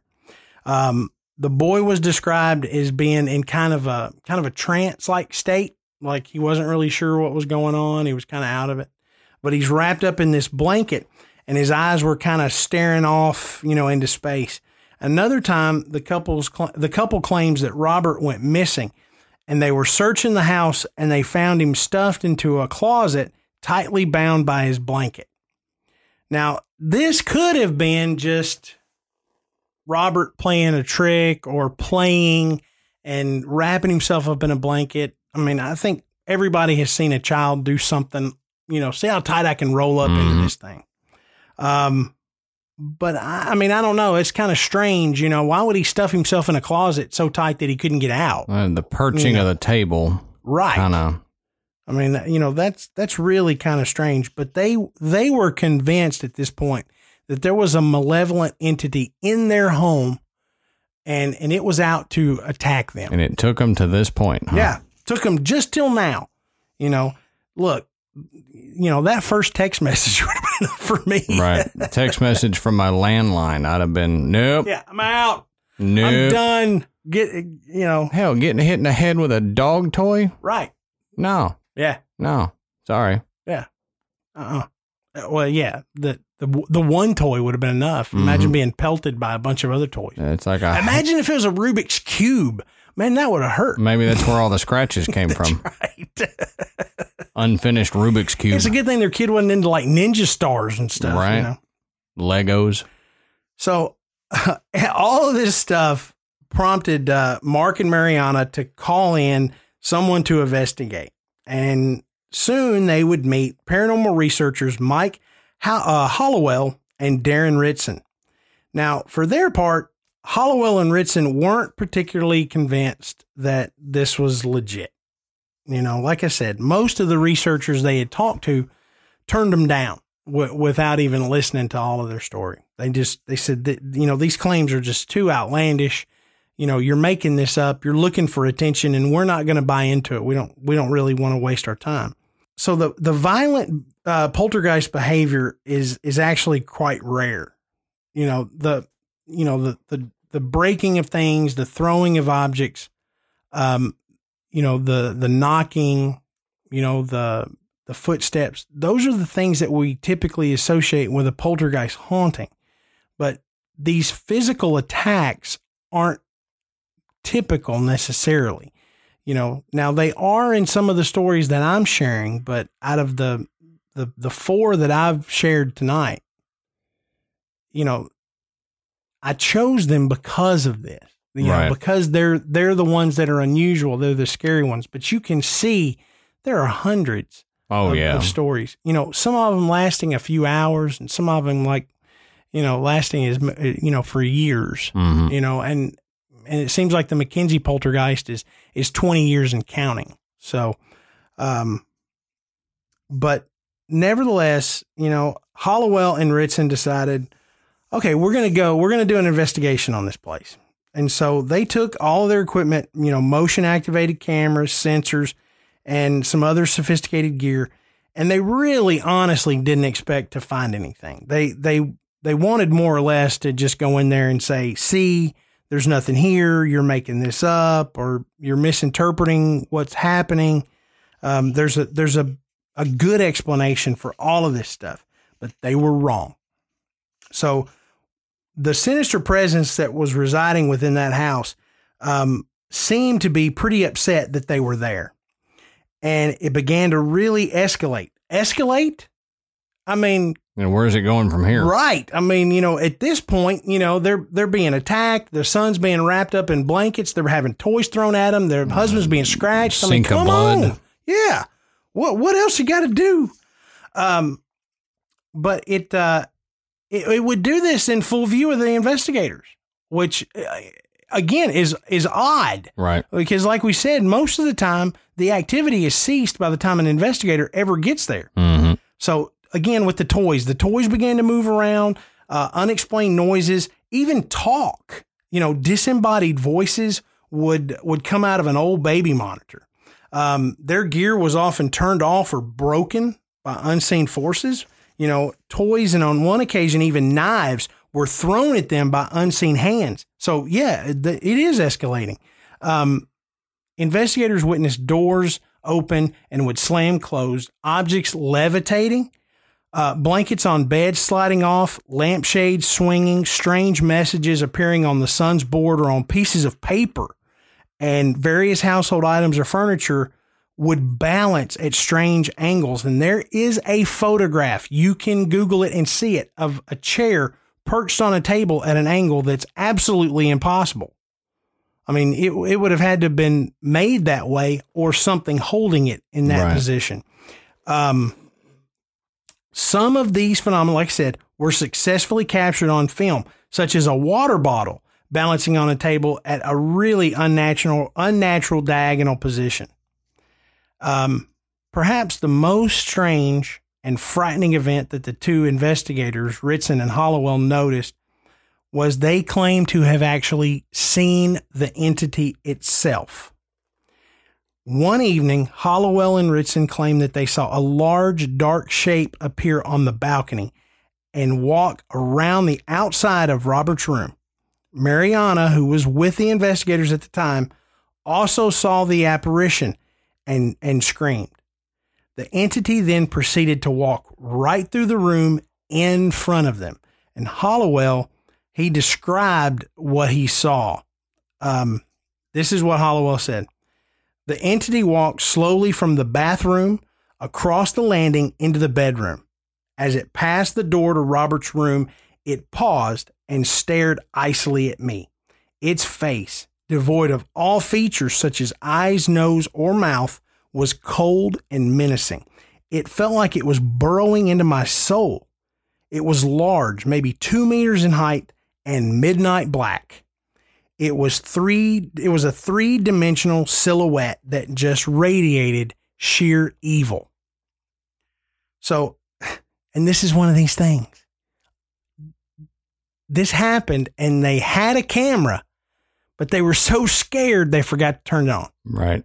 I probably would be too. I, I, you know, it's one of those things that you say, "Oh yeah, sure, you forgot to turn it on." But honestly, if if what they're describing actually happened to me, I, that wouldn't be my first thing to think of. Is I'm, No, oh, I, want, I want to film it. I'm like, I want to get away from it. right. You know, this thing's already thrown knives and stuff at me. hmm You know, I I don't want to mess with it any further, to be honest with you. Um, but they were they were pretty much stunned that they were able to witness this, and Hallowell would later say, um, "It was it was gutting." Said we all saw it, but we didn't get the proof that we needed. So the investigators would get a look at the at the at the Phantom again when it began to show really violent tendencies towards Mark. So, just a few days after encountering the apparition in Robert's bedroom, they watched as it approached Mark and physically attacked him. So, during this encounter, everyone present could, could see a large, uh, wicked, wicked, wicked scratch marks. It's like I'm from New England. Yeah. That thing was wicked scary. Wicked big, man. but they they formed on Mark's back as this thing approached him. And this is what uh, this is the quote that Hallowell said about seeing this incident. You could actually watch the scratches forming. First, an elongated red patch, then sharply defined scratches within it.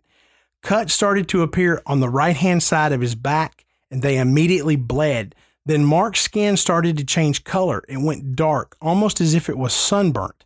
Said, I've seen film and stills of poltergeist scratches appearing before, but nothing like this. And they got this one on video. Nice. They caught the entire brutal encounter on tape. And although the video is grainy, the scratches can allegedly be seen to be appearing on Mark. Several other attacks were witnessed, always targeting, targeting Mark, sometimes leaving bruises or welts, and other times scratches, all of which faded soon after, with one such assault witnessed by several other investigators who Hallowell and Ritson had excitedly called in to, uh, in to invite to the plagued home. Just as suddenly as all of this started, one day it all abruptly stopped. And no more phenomena occurred anywhere in the house, and everything went quiet.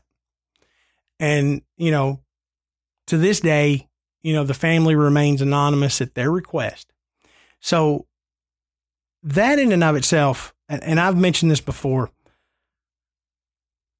people that want attention that would go to the links to create a hoax hmm or a prank in order to to draw attention of friends or the media um they want their name out there Right. Make they, some they- money. that's what they want that's ultimately it um or it's just a matter to go ha ha i got you Right. you know.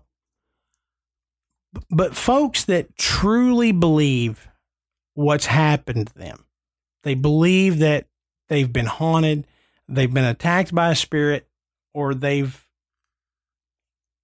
they've they've they've gotten into some paranormal activity that that that has frightened them, or you know they they can't explain, and and investigators can't explain. They don't really want that kind of attention you know, especially after something like this. I mean, because you, you're going to garner you're going to garner two types of attention with with a case like this. You're you're going to get the people that are like you're full of crap. You know, you're a lunatic, you're crazy, you're you're you you're bad for that child. I mean, imagine that.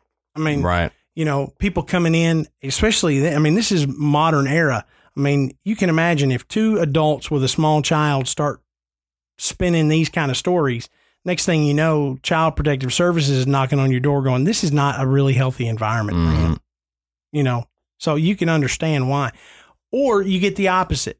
You get every loony, you know, from around the globe wanting to come and talk to you, go to your house, get in your business, invest, do their own investigation. They they want to see it. They want to see you get attacked. They want to see the scratches, everything, mm-hmm. because th- that's what that's what they're that, that's what fuels them. That's what really gets them going. Right. They want to see that.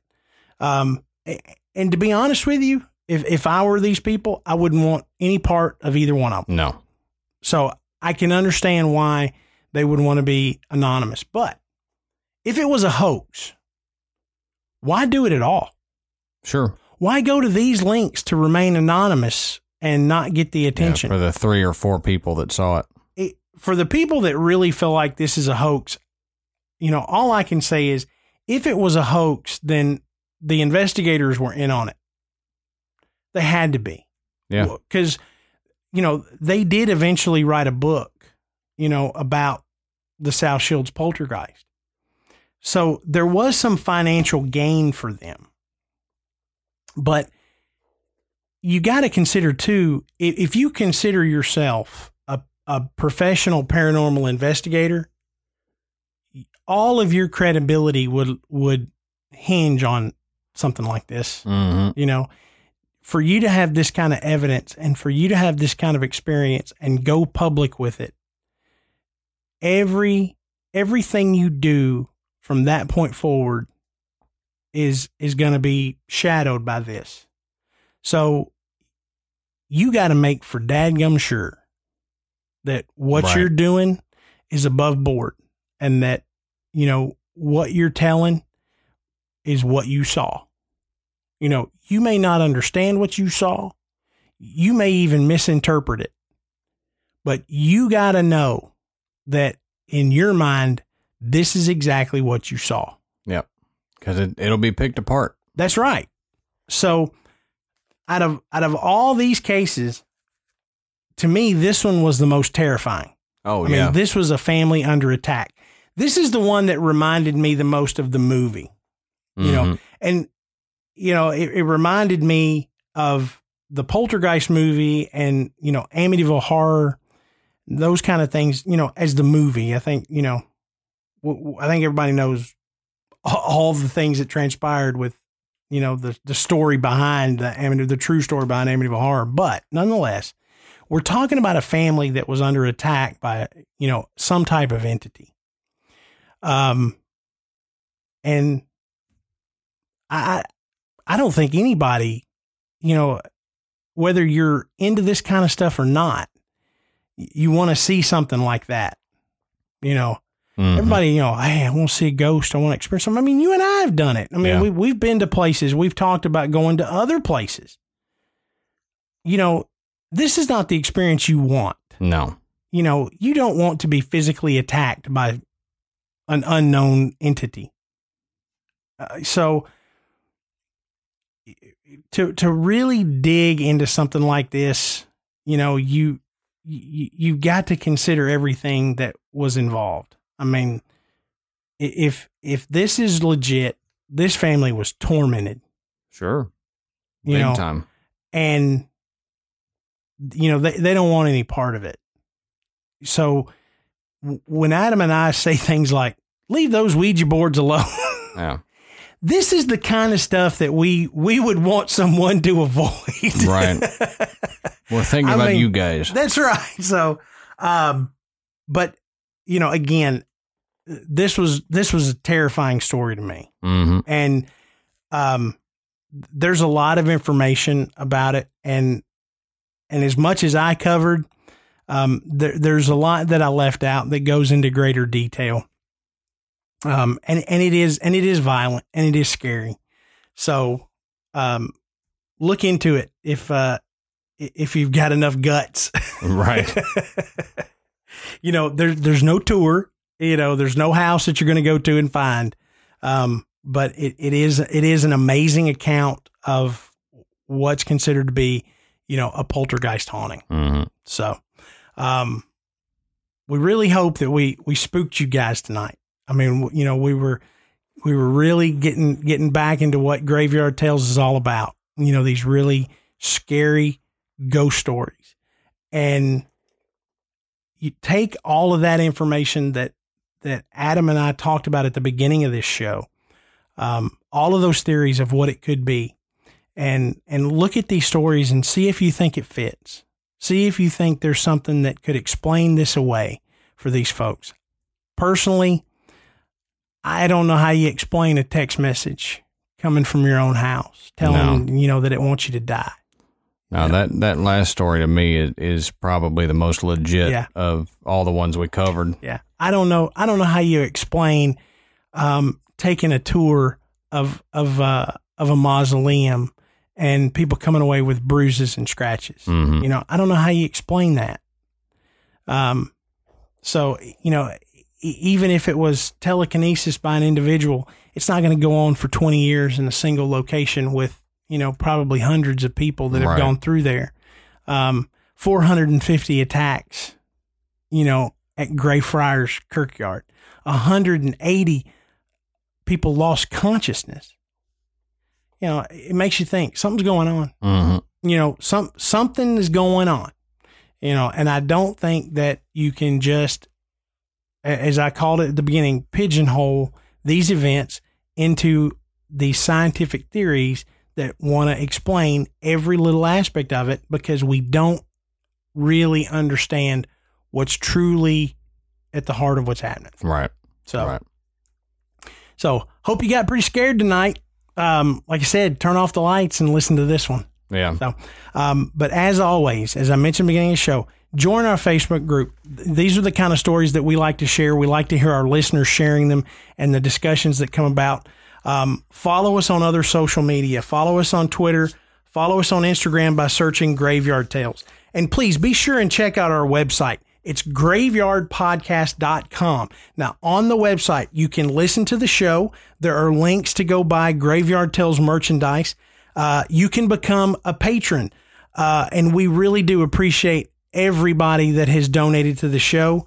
Um, and most importantly, you can buy tickets to our live event coming Yes. up October 20th in Nashville with Hillbilly Horror Stories, EVP Mediums, and Macabre Melts at Hale Nashville. Um, and as I always say, go and rate and review us on iTunes. Thank you guys for listening tonight. And until next time, we'll save you a seat in the graveyard. See you soon.